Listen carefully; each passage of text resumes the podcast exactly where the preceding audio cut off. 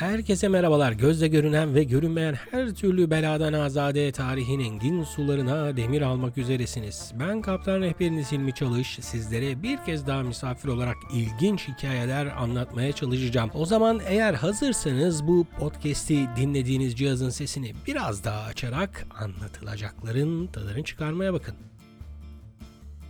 Bir maraton gibi soluksuz devam ettiğim Dolmabahçe serisinin son bölümüne hoş geldiniz, sefa geldiniz. Bu bölümde geçen hafta kaldığımız yerden yani Zülvet Chain salonundan başlayarak sanal ve işitsel gezimize devam edeceğiz. Geçen yayını bitirirken bu Zülvet Chain adı verilen salonun iki cepheye de açılan pencereli olması nedeniyle iki taraflı anlamına geldiği için bu şekilde anıldığını aktardı. Günümüzde bu salona girdiğinizde girişin iki yanında tüm saraya hakim olan simetriye bağlı olarak konumlanmış iki tane ayı postu görürsünüz. Bunlar saray yapıldıktan çok sonraları hatta sarayın kullanılmadığı dönemde geliyorlar efendim. Hakkında baya araştırma, soruşturma yapmış olsam da bu iki post için geçen tek satırlık bir bilgi var. O da Rus Çarı 2. Nikolay'ın 1905 yılında bunları gönderdiği. Garip ve anonim bir geçmişle postları arkamızda bıraktıktan sonra bu salonda sizlere bahsetmek istediğim son enteresan objeden bir saatten bahsedip kütüphaneye doğru ilerleyelim. Saat bir hediye. Mısır hanedanından gelen zevcesi Zeynep Hanım'la beraber İstanbul'da sayısız eser bırakan Kamil Paşa'nın Çırağan Sarayı'nın yapılması vesilesiyle sipariş ettiği bir saat bu. İstanbul'un her yerine hayır hasenat işlerinde bir sürü imza bırakan e, Kamil Paşa Çırağan Sarayı'nın yapılmasının ardından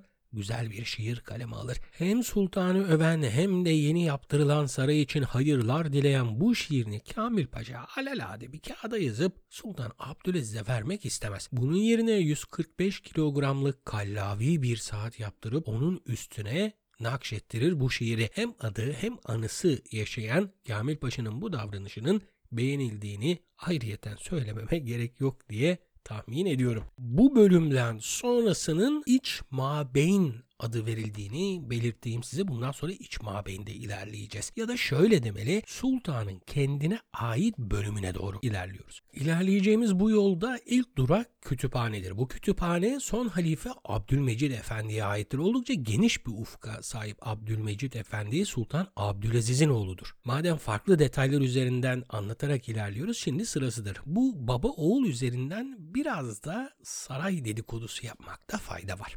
Bilindiği gibi Sultanahmet kardeş katlini uygulamayarak hanedanın veraset sistemini değiştirmişti ki bu konu hakkında detaylı bilgiyi Sultanahmet Camii bölümünde anlattım. Sultanahmet'ten sonra hanedanın en yaşlısı tahta oturmuş, geri kalan erkek üyeleri de kafeste tutmuşlar efendim. İkinci Mahmut ise kafese son vermiş ve böylelikle şehzadeler istedikleri gibi sosyal hayatın içine karışabilmişler. Mahmut'tan sonra büyük oğlu Abdülmecit ki sarayı da yaptıran odur.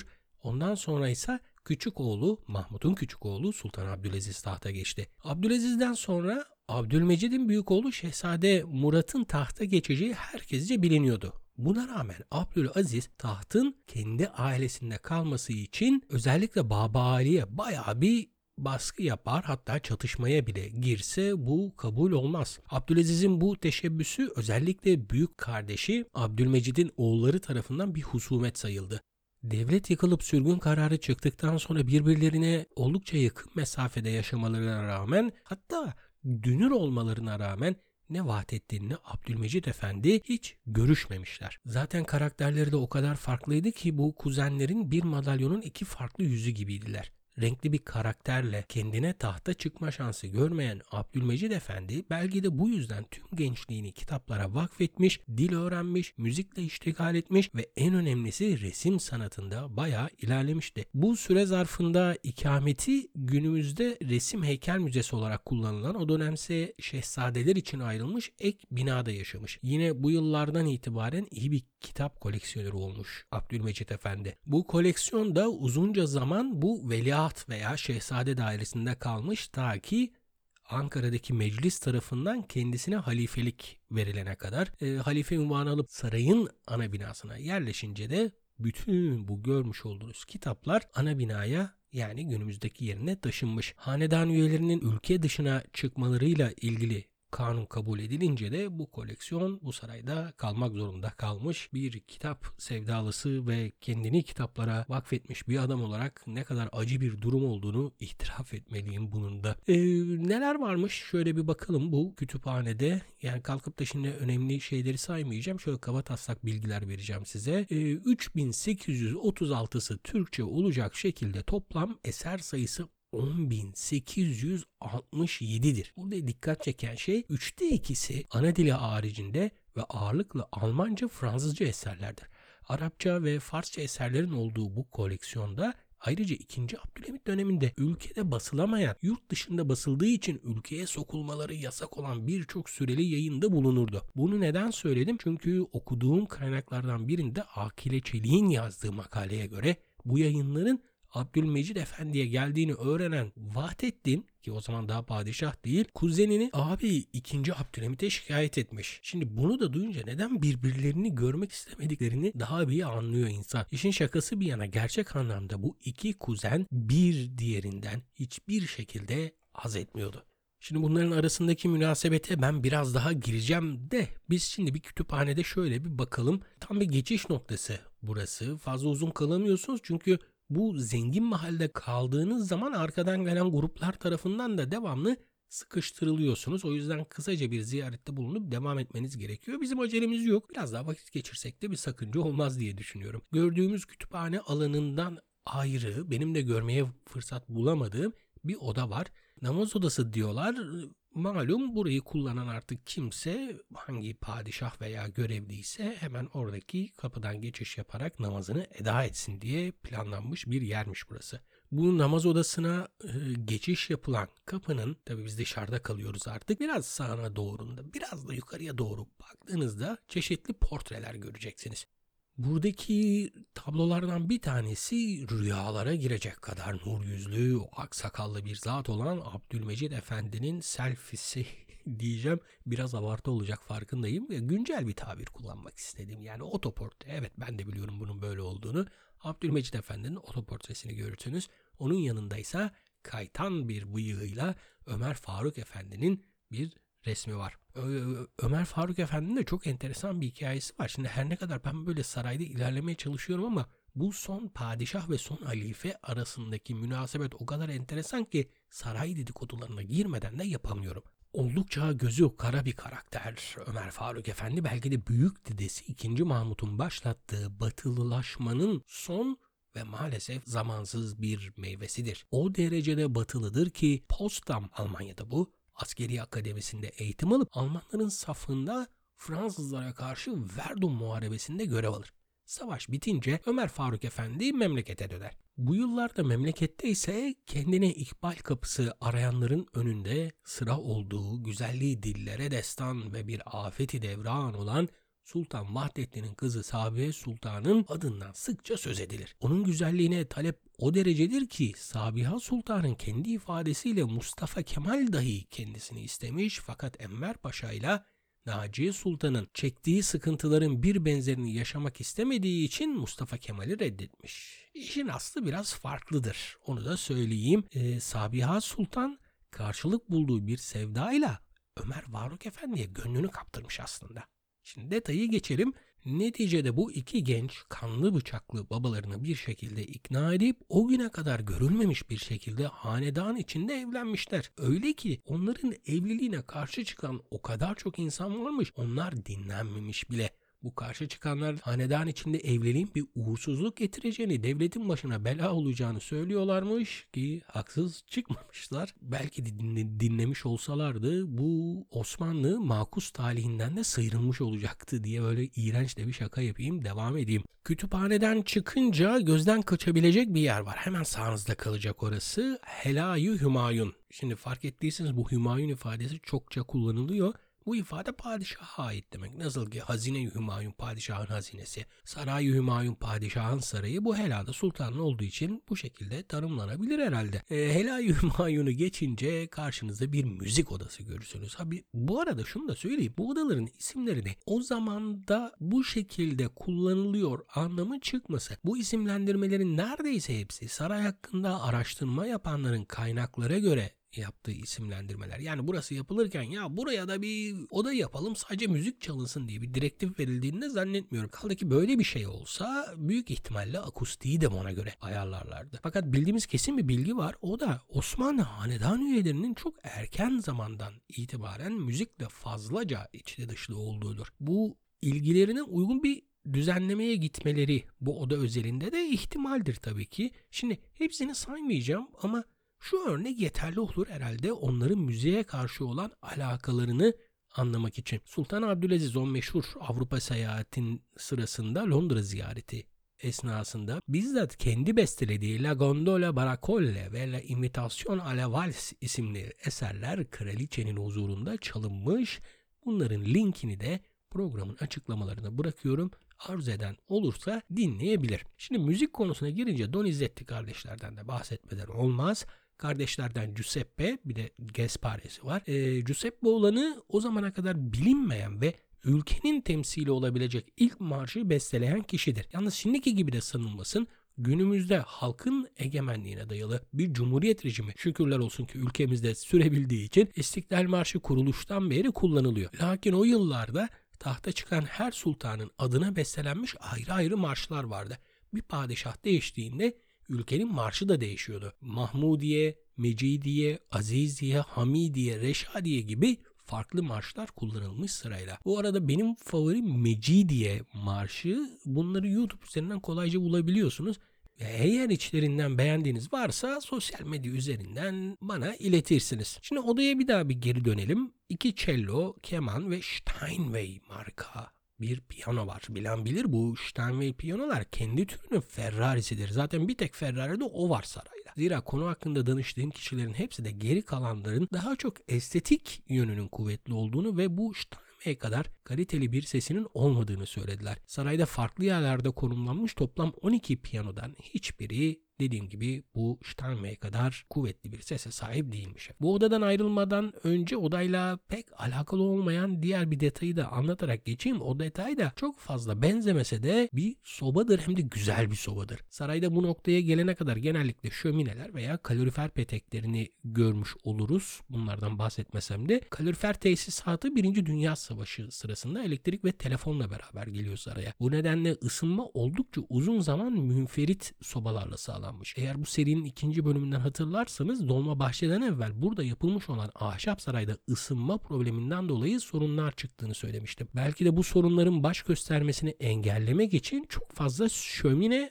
ve soba kullanılmış. Kullanılan sobalarda sarayın görkemine uygun bir şekilde çini kaplı estetik şeylerdir. Bu sobaların kurulması ve toplanması geçen bölümde bahsettiğim mefruşat dairesinin sorumluluğundaydı ve ilgili zamanlarda fazladan bir adam istihdam etmek yerine dışarıdan kişiler kiralanmış. Bunlardan en ünlüsü de Parsek Azorisyan isimli bir Ermeni vatandaşımız bahçe kapı civarında bir dükkanı varmış bunun.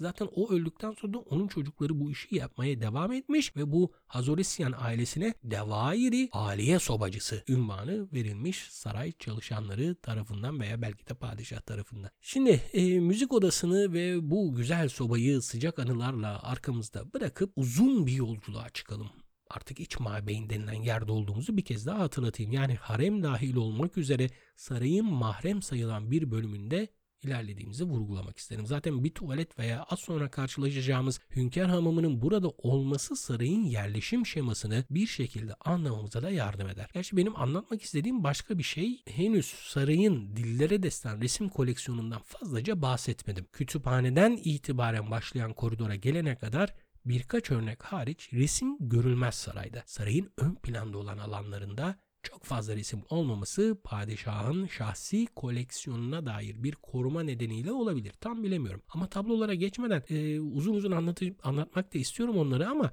şu hünkâr hamamından bir bahsetmekte fayda var. Aradan çıksın. Çünkü tablolardan önce bu harika hamam çıkar karşımıza. Bu konuda da fazla zamanınızı almayacağım. Çünkü ileride kendine ait bir kültür yaratmış olan hamamlarla ilgili bir içerik hazırlamayı düşünüyorum.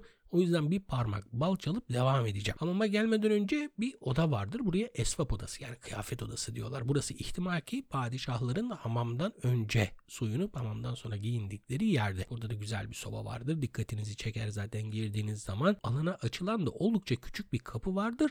Oradan geçtikten sonra da sarayın en güzel yerlerinden biri olan Hünkar Hamamı'na giriş yaparsınız. Soğukluk, ılıklık ve cehennemlik adlı 3 bölümden oluşan Türk hamamının minyatür bir örneği şeklinde Mısır'dan getirilen alabastır tipi mermerlerle döşenmiş ee, diyeyim ve burada kalsın anlatılacaklar. Kızacaksınız ama hem geç kaldık programda hem de diğer programın yani hamamlarla yapacak olduğum programın içeriğinden çalmak istemiyorum. Tekrar Esfap odasına gireriz ve Esfap odasından çıktıktan sonra bir sofaya geçiş yaparız. Eskiden bu sofanın girişinde tanıtıcı bilgi olarak hatıralar salonu yazardı. Nedendir bilmem sonra geçiş sofası olarak arılmaya başladı. Ama asıl tanımı gerçekten de geçiş sofası olsa bile ben hatıralar salonu tanımlamasını daha çok seviyordum. E, çünkü burada güzel bir Osmanlı soy ağacı tablosu ve 2. Mahmut'tan başlayarak Vahdettin'e kadar son 7 hükümdarın tablo ve fotoğrafları var. Soy ağacı ilginçtir. 2. Abdülhamit'e dek tahta çıkan padişahların hepsi vardır ama biri eksiktir. O da 2. Abdülhamit'in ağabeyi Sultan Murat'tır. Kanaatimce öldükten sonra bile çok ortalarda görünmesin diye Eminönü'ndeki Hatice Turhan Sultan Türbesi'nin en arkalarında bir yere e, gömdürdüğü abisinin var olduğu dönemde, hayatta var olduğu dönemde yapılmış olan bu aile seceresi sırasında onun gösterilmek istememesi 2. Abdülhamit'in vesveseli bir adam olmasıyla alakalı. Dediğim gibi yani bu tablolarda onu görmeyiz. Yoktur. O yedi padişahın bulunduğu tablolar arasında da görmeyiz biz onu. Şimdi o tablolarda bahsederken bir de fotoğraftan bahsettim. Sultan Abdülaziz'in bir fotoğrafı var orada. O da ilk çekilmiş padişah fotoğrafıdır. Ondan sonrakiler de çektiriyor ama bir portre olarak ilk defa padişah fotoğrafı Sultan Abdülaziz zamanında gerçekleşiyor. Şimdi bahsettiğim uzun koridora girmiş olduk. Ben bu koridoru turlarda sultanın evi ve işi arasındaki yol olarak anlatıyorum. Haksız da sayılmam adamın evi harem işi mabeyn. Bu koridor az önce anlatmaya başladığım ama yarım kalan saray koleksiyonunun hakkının verileceği noktadır. Buradan başlayarak sarayın dışına taşmış ve bir resim müzesi olarak kullanılan Veliaht Dairesi'ne kadar her koridor ayrı bir güzellikte galeridir. Bu resimler konusunda da meşhur Avrupa seyahatinden başlayacağız. El mecbur.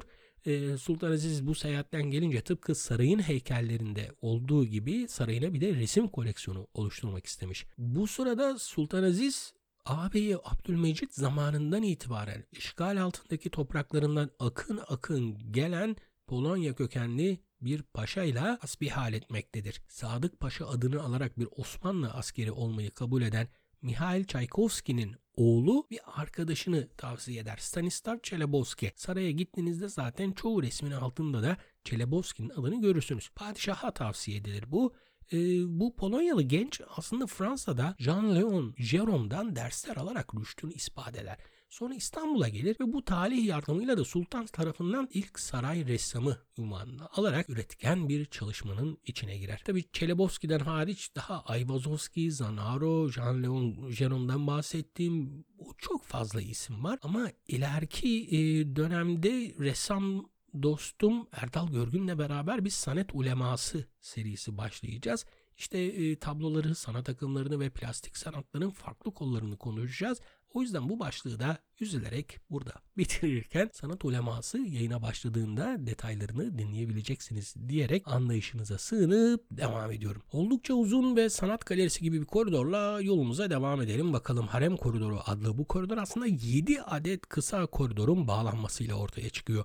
Bunun nedeni de pek bahsetmediğimiz bir Balyan imzası. Geçen hafta Balyan ailesinin saraya kattığı Türk imzalarından bahsederken atladığım bir detayı daha anlatmak için tam yerindeyiz. Batı mimarisinde anıtsal yapılarda düz bir şekilde uzayan cepheden ziyade balyanlar çıkıntılı bir tarz denemişler. Bazı kısımlar dışarıdan bakıldığında daha fazla ön plana çıkarılıp sarayın cephesi hareketli bir görünüm kazanmış. Hal böyle olunca da sarayın koridorları uzun bir şekilde var olmak yerine dönemeçli bir yol alır ve az önce söylediğim gibi tek bir koridor yerine 7 kısa koridordan hareme ulaşırız. Aslında işin de bir güvenlik boyutu var. Bu koridorlarda yer alan iki adet demir kapı mahremin olduğu yeri güvenlik altına alır. Arada kalan odalarda gece boyu görevli ağlar nöbetlerini tutarlarmış efendim. Ee, bu yol boyunca hareme doğru giderken güzel resimler bize eşlik eder. Koridorun ortasına geldiğimizde ise bir tarafımızda denize bakan pencerelerle diğer tarafında sarayın içine uzanan 3 tane pencere karşımıza çıkar. Solumuzda kalan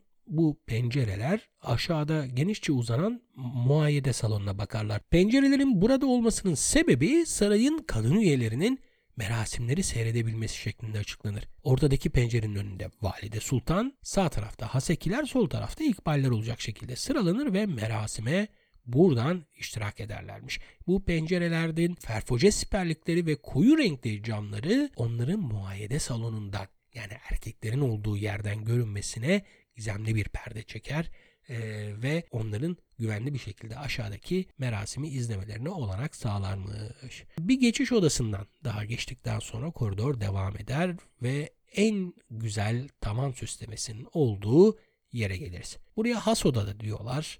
E, duvarlarındaki kırmızıya çalan bordo renkten dolayı al odada diyorlar. Farklı farklı kaynaklar var. E, burasını Charles Seshan elinden çıkmış bir güzel bir tezyinata sahiptir.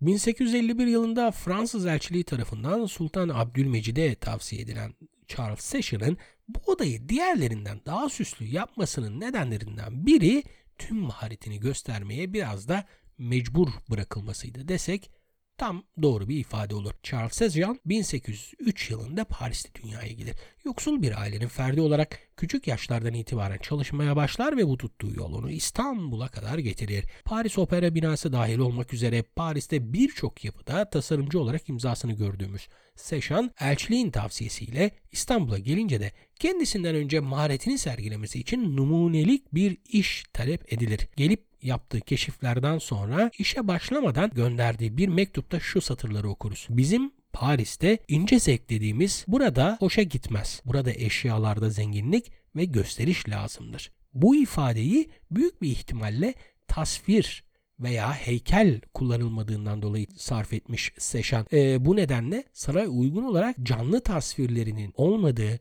daha çok 14. ve 15. Louis tarzı rokoko süslemelerle bir iş çıkartıyor, rüştünü ispat ediyor, padişaha kendini gösteriyor ve işi alıyor. İşte Session'ın tavan süslemeleriyle beraber tamam ettiği bu oda hünkârın has odası veya al oda olarak anılır. Kapısından içeri doğru baktığınızda daha çok bir oturma odası tarzı şeklinde e, düzenlendiğinde herhalde bu şekilde kullanılmıştır diyorsunuz ama ilk planlamada padişahın yatak odası olarak düşünülmüş burası. Farklı zamanlarda farklı amaçlarla iş düzenlemesi değiştiriliyor. E, genelde ama bir oturma odası olarak kullanıldığını rahat bir şekilde söyleyebiliriz efendim. Al odadan sonra ise mabeyn bölümü biter ve harem başlar.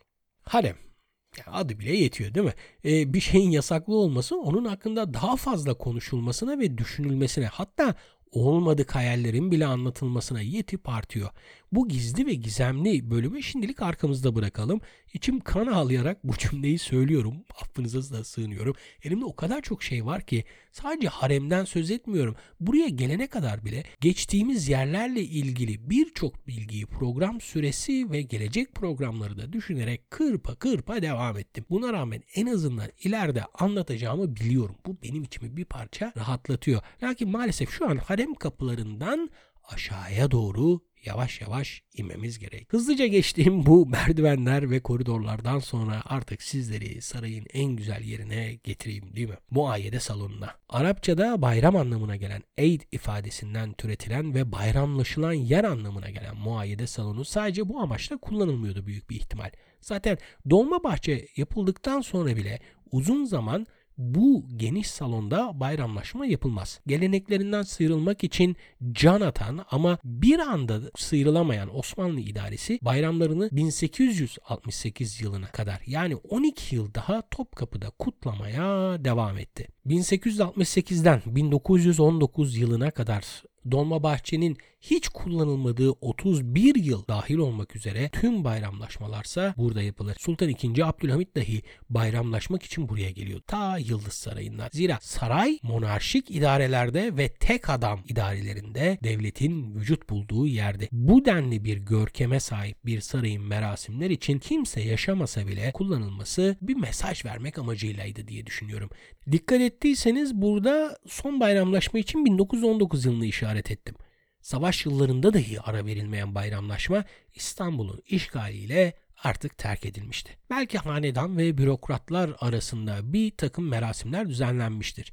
Ama dikkat ettiyseniz sarayın Osmanlı'nın gücünü göstermek amacıyla yapıldığı ilk günden itibaren bir prestij sembolü olduğu mesajı herkese verildi. Ama dikkat çeken bir şey var. Devletin durumu artık Dolmabahçe'nin ihtişamı ile bile kurtarılamayacak bir şekildeydi. Muayyede salonu için kullanılan bir başka ifade de divan yeridir. Bu divan yeri veya muayyede salonuna şöyle bir kabaca bakarsak 2000 metrekarelik bir alan ve 56 sütunun desteğinde 36 metrelik bir kubbeyle sarayın içinde ama sanki saraydan bağımsızmış gibi görünür. Aslında mış gibi de değil tam da böyledir. Eğer hatırlarsanız geçen yayında barok saraylardan söz etmiştim. Orada söylemediğim bir detayı şimdi anlatayım. Barok yapılar kuş bakışı bakıldığında bir U şeklindedir sağ ve sol taraftan kollarını dışa doğru uzatmış olan saray yapılarından ziyade dolma bahçede U'nun ortasındaki bu boşluk muayyede salonuyla doldurulmuş ve yine ana binadan bağımsız değerlendirdiğimizde yanında bir de minare olduğunu hayal edersek klasik bir cami planı var desem yalan söylememiş olurum. Şimdi eski programlardan alıntılayarak aktaracak olursam yine mimari ilerleyişin en temel noktası dini mimariydi. Yükselen tüm eserlerin arkasında hep bu algı vardı. Yeni bir binaya dair kutsallık atfı şeklinde yorumlayabilirim ben bunu. Örneğin Versailles Sarayı'nda karşımıza çıkar bu meşhur aynalı salonun. Yani bizim muayyede salonunun işlevsel olarak muadili olan Versailles'in merasim salonunda da bazilikal bir kilisenin öykünmesi görünür. Hal böyle olunca da andığım cami göndermesi bir anlam kazanabilmiştir diye tahmin ediyorum. Muayyedenin kubbesi anıtsaldır. Baki kalmasını dilediğimiz bu kubbenin altında son sözlerimizi de söyleyelim ve hoş bir seda bırakıp lafı bağlayalım. Günümüzde nedenini anlayamadığım bir şekilde kırmızı bir şeridin arkasından görkemini e, ve büyüklüğünü anlayamadan geleceğimiz bu salon maalesef bu şeridin de etkisiyle bize tam olarak bir etki yansıtamıyor. Şimdi ben burada bunu söyleyeyim de biraz da böyle kişisel tepkim olsun. E, belki sarayın idarecilerinden falan dinleyenler de olur. Hatırlarsanız 2000'lerin başında ilk gittiğimi söylemiştim size bu saraya e, ve uzunca bir süre boyunca da bir rehber eşliğinde gezdiğiniz zaman sarayı bu salonun etrafında yürüyebiliyordunuz. Ortadaki halının kenarından doğru yürüyerek gezebiliyordunuz ve haliyle mekanı hissetme şansınız daha fazla artıyordu. Ama şimdi bu kırmızı şeridin olduğu yerden uzaktan hissetmeden tadına bile varmadan bir an evvel çıkmanız için yapılmış bir düzenle ziyaretimiz isteniyor saray idaresi tarafından. Böyle bile olsa yine de çok güzel, yine de çok göz alıcı burası. Bu salonun ilk kullanımı resmi açılışının da olduğu tarih 7 Haziran 1856'da gerçekleşmiş efendim. Notlarıma şöyle bir baktığımda Kırım Savaşı ertesinde tertip edilen merasimle Fransız ve İngiliz elçilik heyetleri yanında bu ülkelerin Kırım'da Osmanlı ordusuyla beraber savaşan generalleri de iştirak etmişler buna. Tören öncesinde yabancı generallere çeşitli nişanlar verilmiş. Sultan Abdülmecit tebrikleri kabul etmiş ve herkese iyi akşamlar diledikten sonra yine gelenek olduğu üzere yemek servisi başlamadan odadan ayrılmıştı. Zira Osmanlı sultanları Fatih'in kanunnamesine göre heyetle veya misafirlerle yemek yemez sadece yalnızken yemek yerlerdi. Sultan ayrıldıktan sonra yemekler misafirlere servis edildiği sırada dışarıda bir yağmur başlamış ve rüzgarın da etkisiyle fırtınaya dönmüş. Bu arada muayyedenin dışarı açılan kapıları bu fırtınanın etkisiyle bir anda açılmasın mı? İçeriği aydınlatan mumların hepsi bir anda sönmesin mi? Tüm salon loş bir hal almasın mı diye anlatıyor. O geceye katılanlar sadece mumlarla mı aydınlanıyordu peki bu salon? Ortalık bir anda loşluğa döndü diye not almışlar. Tabii ki Hayır. E, zaten koca salonda salondan daha koca olan bir şey varsa o da tepeden aşağıya doğru sarkan avize. Rivayet o ki 4,5 tonmuş efendim bu e, avize. Ama oradan gelirken mi tartılmış? Asıldıktan hemen önce mi tartılmış? Yoksa astıktan sonra bir kantarla mı ölçmüşler bilemiyorum. Bize böyle söylendi. 4,5 ton. Elçiye zeval olmaz. E, başka bir rivayet ise bu avizeyle ilgili olarak İngiliz kraliçesi Victoria'nın hediyesi olduğu yönündeki safsatadır. Safsata ifademi mazur görün lütfen. Zira eldeki kaynaklar ve işin maliyeti bir hediye olamayacağını net bir şekilde ortaya kor. 9000 Osmanlı altın lirasına mal olmuş bu avize. E, efendim maliyeti de padişahın annesi hemen sarayın yanındaki camide yaptırmış olan Bezmi Alem Valide Sultan tarafından karşılanmış. İlk siparişten sonra bir buçuk yıllık süre içinde İngiltere'de imal edilen avize 67 sandık içinde kente gelmiş ve yerine takılması 2 ay kadar sürmüş. İlk başlarda kömürden elde edilen hava gazıyla aydınlanan lambalar Cihan Harbi ertesinde de elektrikle aydınlatılmaya başlanmış. Muayede salonu içindeki organizasyonlar biraz evvel andığım yemek davetleri ve bayramlaşmalarla sınırlı değildi. Cülus merasimleri de burada düzenlenir. Benim bildiğim tek bir tane var gerçi ama o da buhran içindeki devletin halini anlamamıza yardım eder. Abdülaziz'in kanlı bir darbeyle indirilip yerine yeğeni Murat'ın çıkarıldığı cülüs merasimi. Darbe cuntasının muhteris ve bir o kadar beceriksiz davranışları Sultan Murat'ın naif karakterinin de etkisiyle sinirlerinin yıpranmasına yol açar. Bir gecede ağız yüzü uçuk içinde kalıp ürkek bir kediye dönen halini gören ve bu yayında adını sıkça andığım Kamil Paşa bütün bu olayı tertip eden cuntacılara cülüs merasimi sırasında dönerek iyi bok yediniz 70 yıldır uyuyan fitneyi uyandırdınız demiş. Burada aslında 3. Selim'in tahttan indirilmesine giden olayları anlatır. Kısa süre sonra da bu gecenin etkisiyle tahta kalamayacağı anlaşılan 5. Murat'ın yerine 2. Abdülhamit çıkar ve 19 Mart 1877'de ilk Mebusan Meclisi'ni yine 2. Abdülhamit bu salonda toplar. Temsili demokrasi yolunda atılan bu ilk ve en mühim adımsa daha yılı dolmadan askıya alınır ve 1908 tarihine kadar kapalı kalarak bir istibdat idaresine yerini bırakır. 2000 metrekarelik bu geniş alan hakkında anlatılacak şey çok ama birkaç detay daha paylaşıp konuyu bağlayayım. Bunlardan biri salonun üç tarafındaki balkonlarıdır. Kara tarafa hariç konumlanmış olan bu balkonlardan ikisi elçilik mensupları, misafirler ve bazı bürokratlarla beraber mızıkayı Hümayun'a aitmiş. Bu demek oluyor ki merasimler müzik eşliğinde yapılıyormuş. Hatta sondan bir önceki padişah 5. Mehmet Reşat devrinde bir belge e, elimize geçer. Bu belgeye göre buradaki mızıkanın tabi orkestraya mızıka diyorlar. Wagner ve Liszt eserleri çaldığını da öğreniyoruz. Bu bando ile ilgili eğer hatırlayacak olursanız bir kardeş yayınım var benim. Tarih dergisi onda ilgili de bir yayın yapmıştım. Şimdi artık lafı bağlamanın zamanı da geldi. Sultan Abdülaziz devrinde tüm çalışanları 5000'den fazla olan Abdülhamit devrinde 236 gün kullanılıp 31 yıl boyunca terk edilen tüm devletin koca tarihinin kısacık bir zaman dilimine sığmış varlığıyla Dolmabahçe Sarayı kanaatimce bir mücevher kutusudur. Öyle bir mücevher kutusu ki estetik piyanolardan bakara kristallerine, serv vazolarından Fransız mobilyalarına kadar paha biçilmez bir hazineyi barındırır. Yaklaşık bir aydan fazla devam eden bu Dolmabahçe serisinde kabaca baktığımda 47 farklı kaynak tarayarak bir içeriği sizlere sunmaya çalıştım. Seri burada bitti demeyeceğim. Çünkü bulup anlatmak için can attığım bilgilerden o kadar azını sizlerle paylaştım ki anlatılmayan hikayelerin vicdan azabıyla yanıp tutuşuyorum. Bununla birlikte biraz ara vermek lazım en azından diye düşünüyorum. Elde ettiğim bilgiler biraz daha olgunlaşsın ve daha önemlisi benim algım biraz dağılsın. Çünkü Kasım'dan başlayarak Dolmabahçe ile yatıyorum, Dolmabahçe ile kalkıyorum. Bir nokta değil ama bir virgül diyelim ve haftaya yeni bir konuyla buluşuncaya kadar esenlikler dilerken son sözü Halit Ziya Uşaklıgil ile bitirelim. 31 yıllık aradan sonra kullanılmaya başlayan saraya görevli olarak geldiğinde bu atıl sarayı şu satırlarla tanımlar Uşaklıgil. Ne zaman deniz cihetinden bakılsa insanda Avrupa'nın düzenli ve kabul edilmiş üstün şartları içinde vücuda getirilmiş vakur, ciddi kaşhanelerinden ziyade şekerlemeci cam mekanlarını süsleyen gösterişli pastaların aşırı büyütülerek dondurulmuş bir örneğini andıran Dolmabahçe Sarayı'nı sizlere ben Hilmi Çalış elimden geldiğince, dilimden döndüğünce paylaşmaya çalıştım. Umarım beğenmişsinizdir. Haftaya görüşünceye kadar sağlıkla kalın, esen kalın, mutlu kalın.